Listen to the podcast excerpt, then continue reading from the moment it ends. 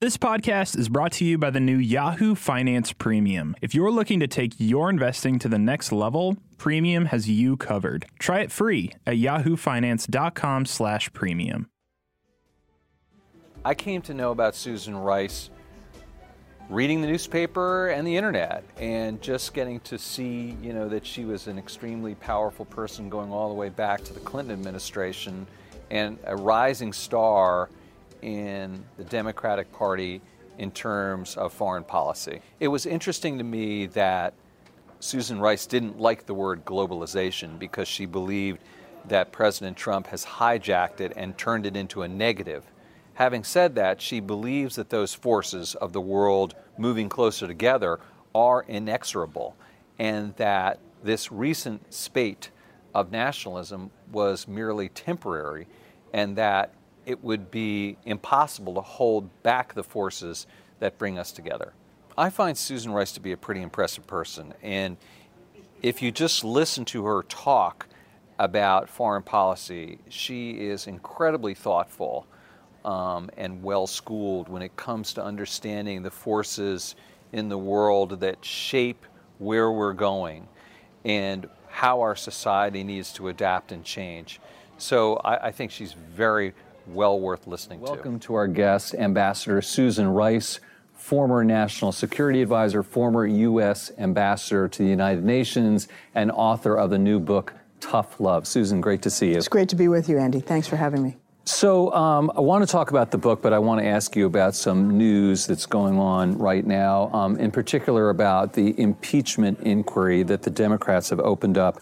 Um, do you think that impedes the ability of the United States to conduct foreign policy? And does it let our adversaries have any kind of advantage if that goes on?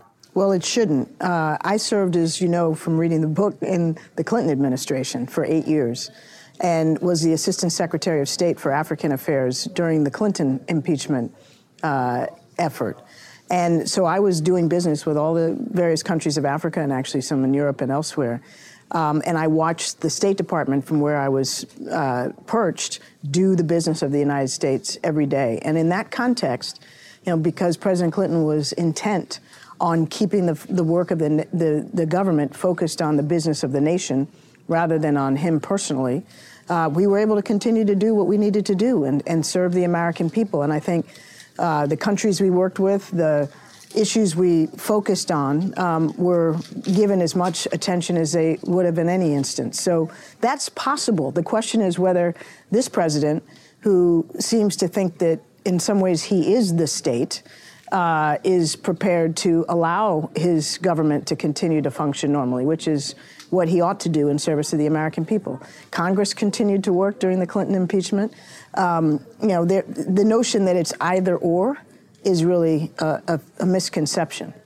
Let me ask you about um, the specifics that are pertaining to the impeachment inquiry, specifically Ukraine, where the president called up and asked uh, the Ukrainians to investigate the Bidens, and then subsequently asked the Chinese or suggested the Chinese should do the same. Do you think that's the right thing to do? no, it's, it's absolutely the wrong thing to do. And it's deeply detrimental to our leadership in the world, to the trust that countries can place in us, and to our national security. It's inconceivable in normal times uh, that a president of the United States would ask our most formidable adversary, China, to intervene in our elections on his personal behalf, to manufacture non existent dirt on his political opponent uh, in order to benefit one man, the President of the United States we should be engaging with China to uh, to advance our national interests. We have economic challenges that everybody's fully aware of. We're in the middle of a hot trade war. We've got very serious security concerns, ranging from cyber and techno- technology challenges to the South China Sea. And here's the President of the United States essentially saying to China from the South Lawn of the White House, if you give me some dirt, then, you know, we can play ball on a whole bunch of issues, essentially selling out the American people for his own personal gain. Doesn't make it better that he's doing it publicly rather than in private? Absolutely not. I mean, it's, it, it, it, it it's, it's galling and appalling one way or the other. Um, the fact that he feels so confident to do it in public suggests that he really truly thinks he's above the law and that he has become the state and that whatever is good for him is, is sufficient justification for what he does in the name of the United States. Would I be correct in inferring then that you would be for impeachment? No, I, you can be correct in inferring that I think an inquiry needs to be conducted. I don't want to, I wouldn't personally prejudge the result of the inquiry. And I think, you know, to be honest, Andy, I was slow to come to the conclusion that an inquiry was necessary until the latest thing occurred with respect to, to Ukraine and then subsequently China. Because for all the outrages that, that I certainly think this president has committed, what he did by signaling very directly to Ukraine that he was holding hostage U.S. taxpayer dollars for their security when Russia is on their territory, uh, and, and trying to trade that security assistance in a White House visit for, again, dirt on his political opponent. Frankly, it validated all his denials from 2016 when he did, in effect, the same, asking the Russians publicly to intervene. Uh, and he did it perfectly brazenly and claims it was a perfect phone call um, because he seems to be unable or unwilling to distinguish himself from the interests of the United States of America. And Andy, we may come to this, but when we get to the discussion about Syria and the decision to abruptly withdraw our troops and let Turkey in, now we have to ask ourselves what happened in that phone call with President Erdogan? What right. made Donald Trump wake up without consulting his national security team and all of a sudden declare that U.S. forces are pulling out? And now Erdogan is coming to the White House for a visit. And remember, the last time he came, his, his security thugs beat up a bunch of uh, peaceful protesters. Right. So th- Erdogan is a thug, Putin is a thug, Xi is an adversary, and this president is giving all of these adversaries uh, or, or thugs um, the benefit of, of our favor if they do something for him. I do want to get back to Syria, of course, but, but sort of taking a bigger step back, Susan. I mean, is there a Trump doctrine yeah. when it comes to foreign policy? It's actually not America first, it's me first. And I would, it, having to say that, as a former national security advisor is appalling and dangerous and horrible. the, we are in quite a uncharted territory. And I don't take any pleasure in saying that, but I don't see what conclusion rational people can draw other than that the president has put a for sale sign on the Oval Office. And what he is selling is anything that would get him what he thinks would be politically beneficial to him maybe also financially beneficial, although that's less clear. But wouldn't it wouldn't he argue that I mean if you look at what he said in front of the United Nations recently that you know nationalism is on the rise and this is the end of globalism that he is really all about sovereign nations instead of just himself. I mean is there is there anything to that? Well, there is such a political philosophy which he occasionally tries to wrap himself in the mantle of, but that's not how he governs. Uh, and if it were how he governs, I would be critical of that because I think we actually don't live in a world where sovereign nations can put up walls and pretend that they don't have economic engagement or security engagement with the rest of the world. We're, we're way past that time. This is not, you know, the 14th century here. This is a, a world in which commerce and climate effects and disease and terrorists and weapons of mass destruction and all of these things can move across borders. And so to pretend that we can be an island economically or from a security point of view is, is a fallacy in the first instance. But leaving that aside, mm-hmm. that's actually not his governing philosophy. That's great for a United Nations speech, but when you turn around and in the in essentially in the same month, uh, you know, try to cut a deal to undermine the security of an important partner, Ukraine, by withholding desperately needed security assistance because they are in a hot war still with Russia, who is supposed to be uh, a primary adversary. And to, to withhold that assistance and withhold a White House meeting to extort false information that, that doesn't exist on a political opponent is the height of me first. It, there, there's no nationalism in that. Right. And this is a business news network, and Yes. so we're watching the financial markets feel the implications of those forces, sort of the unwinding of globalism brought about by President Trump, but also other forces as well, like Brexit, and maybe President Xi, who's a strong nationalist. So the implications from a business standpoint are writ large as well, right? Well, absolutely. Andy, we don't have the luxury of disentangling ourselves from the rest of the world, as you know, as simple as that might seem. And we are now feeling the economic costs, the beginning of the economic costs of this uh, trade war that we initiated with uh, President Xi. And you know, I, I write in the book about President Obama's very last meeting with President Xi of China. We were in Peru at the APEC summit in November of 2016, and President Obama and President Xi had developed a, a, a working relationship where we were able actually to cooperate on important things, even as we were very firm in our competition with them. And at the end of the meeting, unsolicited and kind of out of the blue, President Xi says to President Obama, Look, China does not want a trade war with the United States. But if the United States fight, starts one, we will fight it to win. And it was a stark statement that we that really had no predicate. I mean, he, and it was obviously not a warning to President Obama because he was going to be gone. It was a warning through President Obama to Donald Trump. Donald Trump starts that trade war, uh, seems to have no strategy for ending it, does it without the cooperation and support of our economic partners and allies, where if together we were confronting China, we'd have a much stronger hand than doing it by ourselves and actually engaging in parallel uh, trade skirmishes with our partners and allies.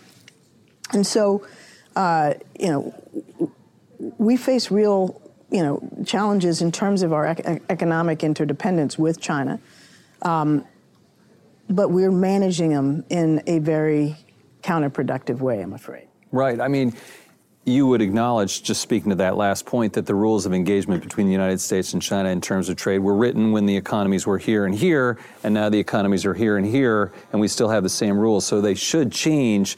But how to get the Chinese to change? Well, they're two different things. They're the rules, Mm-hmm. Yeah. which are to be negotiated. Yeah. And we need to negotiate from a position of strength, meaning with our partners and allies. Uh, and then there are the things that happen beyond the rules, which is a large part of our concern with China, that they cheat on a number of different Right. dimensions. Uh, and again, we need to stand up to that, but we need to stand up in a way that's smart and strategic and that has an end game. And I don't envision uh, an end game either than, other than potentially uh, capitulation after a costly and lengthy trade war. The Chinese, and this is what President Xi was saying to President Obama, they're not going to back down. They're not scared of Donald Trump, not under this Chinese leadership at this point in their history and development. Um, it's not what they want, but if that's what we bring, they're going to play to win.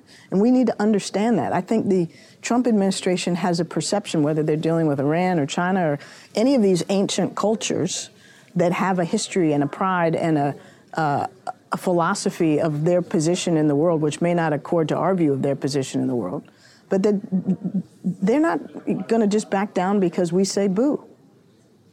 Uh, and, you know, uh, too often, we see the president backing down after escalating and raising expectations. So, what are some specific ways to, to deal with China then? In other words, you can just continue to negotiate and try to make incremental gains in terms of all manner of things from trade to, say, human rights. I mean, we got a whole lot of reasons to be very concerned about human rights in China, Yes. and uh, and that was something that, that we and I think previous administrations uh, took quite seriously. Right.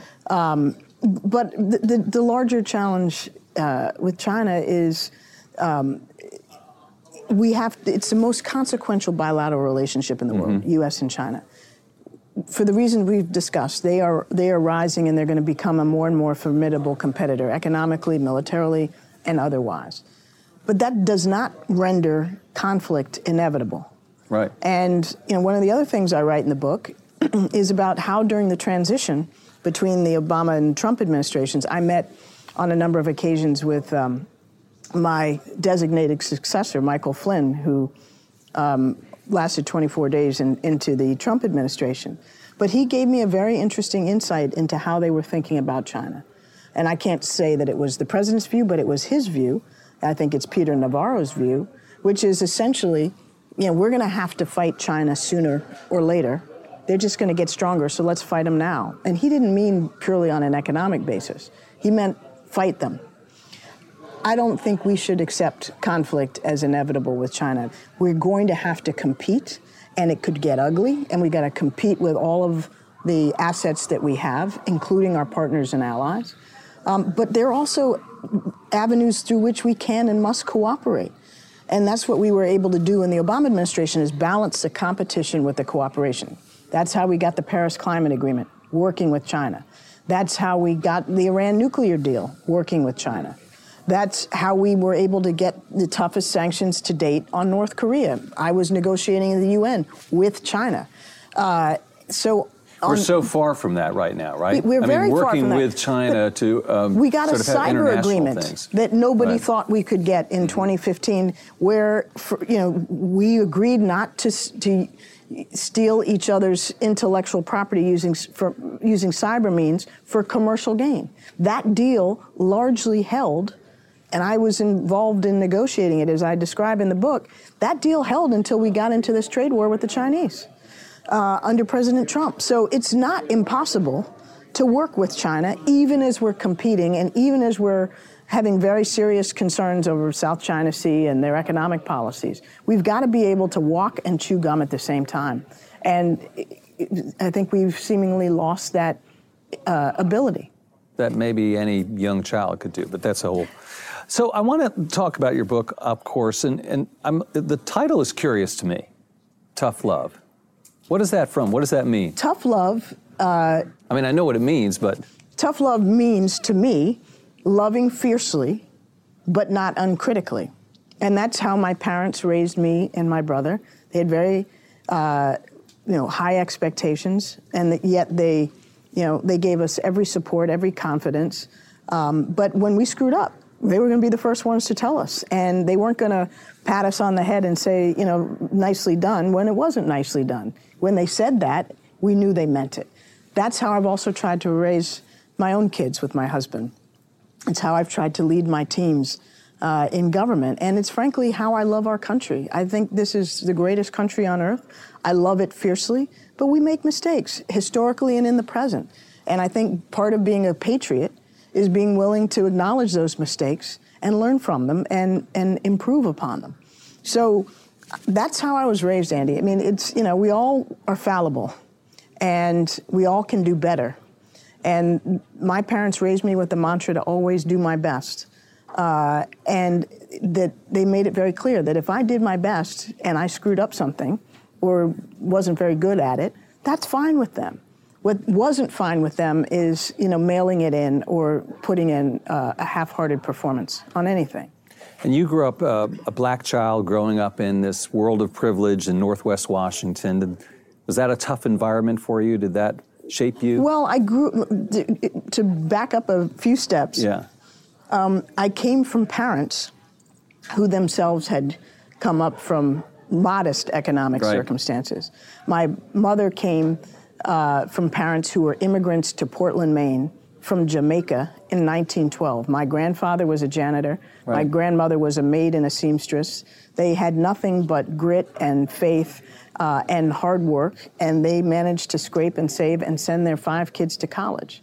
And two became doctors, one a university president, one an optometrist, and then my mom, who served on 11 corporate boards, was herself a corporate executive, and also for the bulk of her career, uh, worked in higher education finance and was known as the mother of Pell Grants, which have enabled 80 million Americans to attend college. My dad uh, was born and raised in segregated South Carolina. He was the son of a minister, but his father died when he was seven, and that plunged their family into difficult economic straits. His mother had to go back to work as a teacher.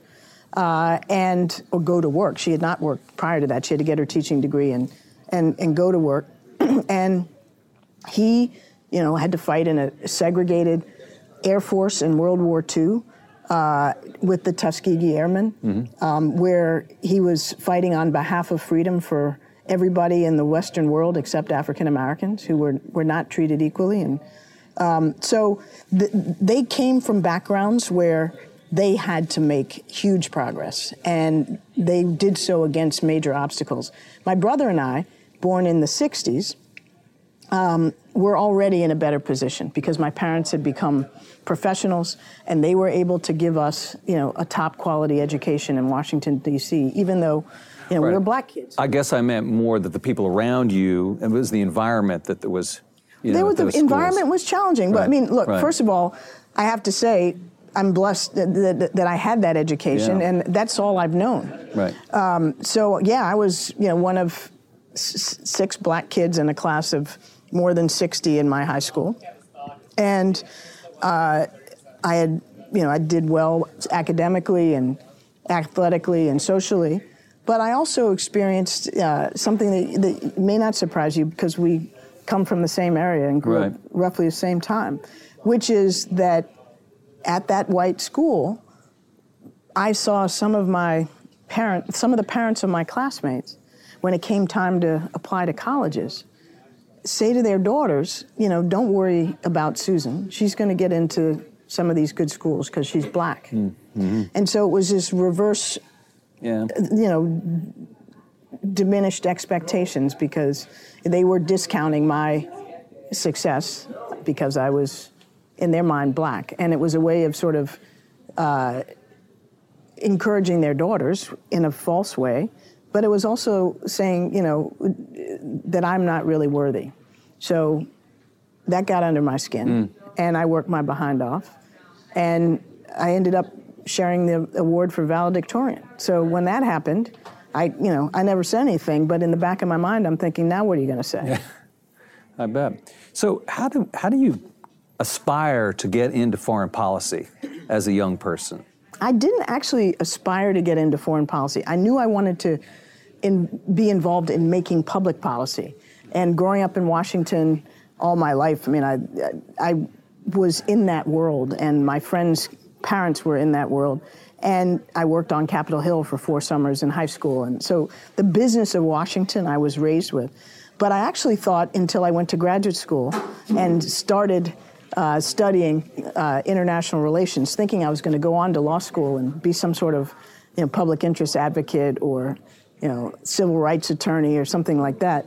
Um, I got the bug as a graduate student um, when I was taking a two-year master's course in international relations, and I stayed on to do my PhD in international relations, and then had the opportunity ultimately uh, to, to serve in government at a young age. Uh, my first job at the White House was when I was 28 at the National Security Council. And then one thing led to another. So really, I knew I wanted to be involved in policymaking. Uh, at one stage, I thought I wanted to do it through elected office.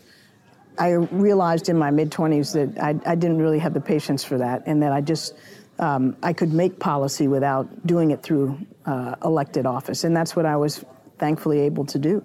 But elected office is still out there for you, maybe, right? Well, elected office is still out there. Whether it's for me or not, we'll, we'll have to see. I haven't ruled that out by any means, and I, at different stages, I've thought about it. Uh, I think my I'm a little more patient, and I'm a little more uh, suited temperamentally to the give and take uh, and the compromise that it, it, should occur in Congress if, if Congress is working. Um, but having said that, you know, I can serve in, again in a in an executive branch capacity, or I can go in a completely different direction uh, and and stay out of government. There there are many different ways to serve, and I think you know I'm just I will do what I'm excited about and where I think I can contribute. It doesn't have to be in foreign policy anymore. Let me ask you about um, Benghazi, Susan, because your name is going to be linked to that forever to one degree or another. You've been exonerated across the board Trey Gowdy exonerated Trey Gowdy. Trey Gowdy. yeah. But you know, if you if you Google it, and there's always the right wing trolls out there that are forever going to say, you know, she was guilty of a cover up. She was guilty of misconstruing the information. Does that bother you, or, or where do you come out on that today? Well, it bothers me because it impugns my integrity. Yeah. And uh, you know, I, I can make mistakes. I can be wrong, but I don't mislead and I wasn't dishonest. Um, and you're right to say that you know eight congressional committees and everybody who looked into it agreed with that conclusion uh, that I had not lied or misled in any deliberate way. But uh, there will always be those, and I, you know, they're sort of the the noise of the far right that, frankly, I tune out uh, because otherwise, you know, it would, it would make you a little bit crazy. Um, but the notion, as you said, that that my name is forever in some fashion synonymous with that um, is not a happy thought. Um, but it's it's a price I, uh, in some ways, signed up to pay when I decided to serve. It's it's sad that that should be the case, but I would serve again and do what I've done if given the opportunity because it's such a privilege. And I think it's important work that our public servants do on behalf of our country. And I was really proud to have that opportunity. So, for all that I uh, endured in that context, I would, I would serve again and, and, and be very grateful and proud to do so. Let me ask you what I think is the question of our time when it comes to your world, and it pertains to a lot of things we've been talking about, which is, you know, since World War II, we've had this seemingly inexorable rise of globalism until I hate now. that term, by inexorable the way. or globalism, or which one? Globalism. Okay. Why is that? Because it's it's a it's a term that's now been hijacked by the right oh. to imply you know that there's something I it's abandonism. pejorative. It, it, I think of it that way now, and that's you why you have Trump saying at the UN, well, yeah. "Air of globalism is over." It's not about globalism. It's about we live in an interconnected world. Okay. We live in a world where, you know, from an economic point of view, from a security point of view, from a, a social point of view, we're inextricably linked. So, but my, my question is whatever you want to call it, the world was maybe coming closer together. Yes. We were cooperating more. I'm not going to use the G word. Okay. Until recently. And recently, then we've had, as I said, Brexit, Donald Trump, Erdogan, Bolsonaro, Xi Jinping. It's reverted a little bit, right? Things have gone in reverse a little bit. And my question is is that a permanent thing, maybe for the rest of our lifetime, or is it a little blip? How much of a setback in terms of the world coming together are we in the midst of? It's hard to judge. Um, my instinct and my expectation is that it is not permanent, that this is something of a phase. I say that because the, the forces of progress pull us in a direction where we have to engage each other and hopefully in that engagement cooperate. But we don't, as I was saying earlier, we don't get to throw up walls and pretend that we all live in our own little uh, patch of, of earth. That's not how we function anymore. We've got all kinds of things that connect us, whether it's technology, whether it's you know the movement of people, whether it's air travel, whether it's commerce, and you know unless we want to go back to medieval times, uh, which I don't think we could even if we wanted to, um, we're not going to be able to undo the forces that have brought us to this point. And so we can fight them, which is in effect what some countries are doing now, and what Trump philosophically uh, uh, portrays himself as doing. Um, but I don't, I don't personally think that the, the tide is going to stay uh, receded as it is now. I think it will come back. I think it has to start, frankly, here in the United States, um, where we are paying the costs to our farmers, to our manufacturers, to our taxpayers um, of this economic isolationism. You know, this trade war with China is not something China is paying for, as the president would have people believe. You and I are paying for it, uh, and so is every American uh, with increased prices. And this is going to get, you know, uh, is it, the, the promise that he has held out of putting up these walls and being America first.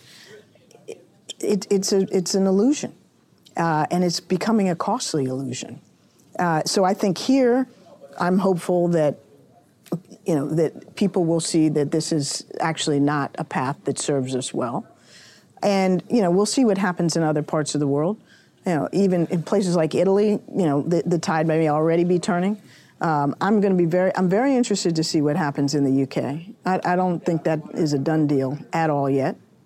Uh, so, and, you know, it seems that Johnson may be about to again overplay his hand.